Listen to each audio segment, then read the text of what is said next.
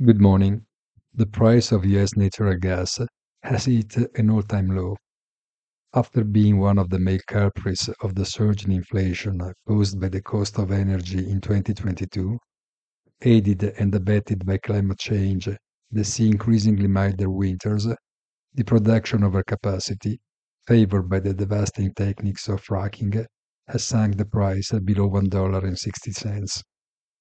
This is good news ahead of Thursday's PCE data, but it may forecast future troubles for companies in the sector.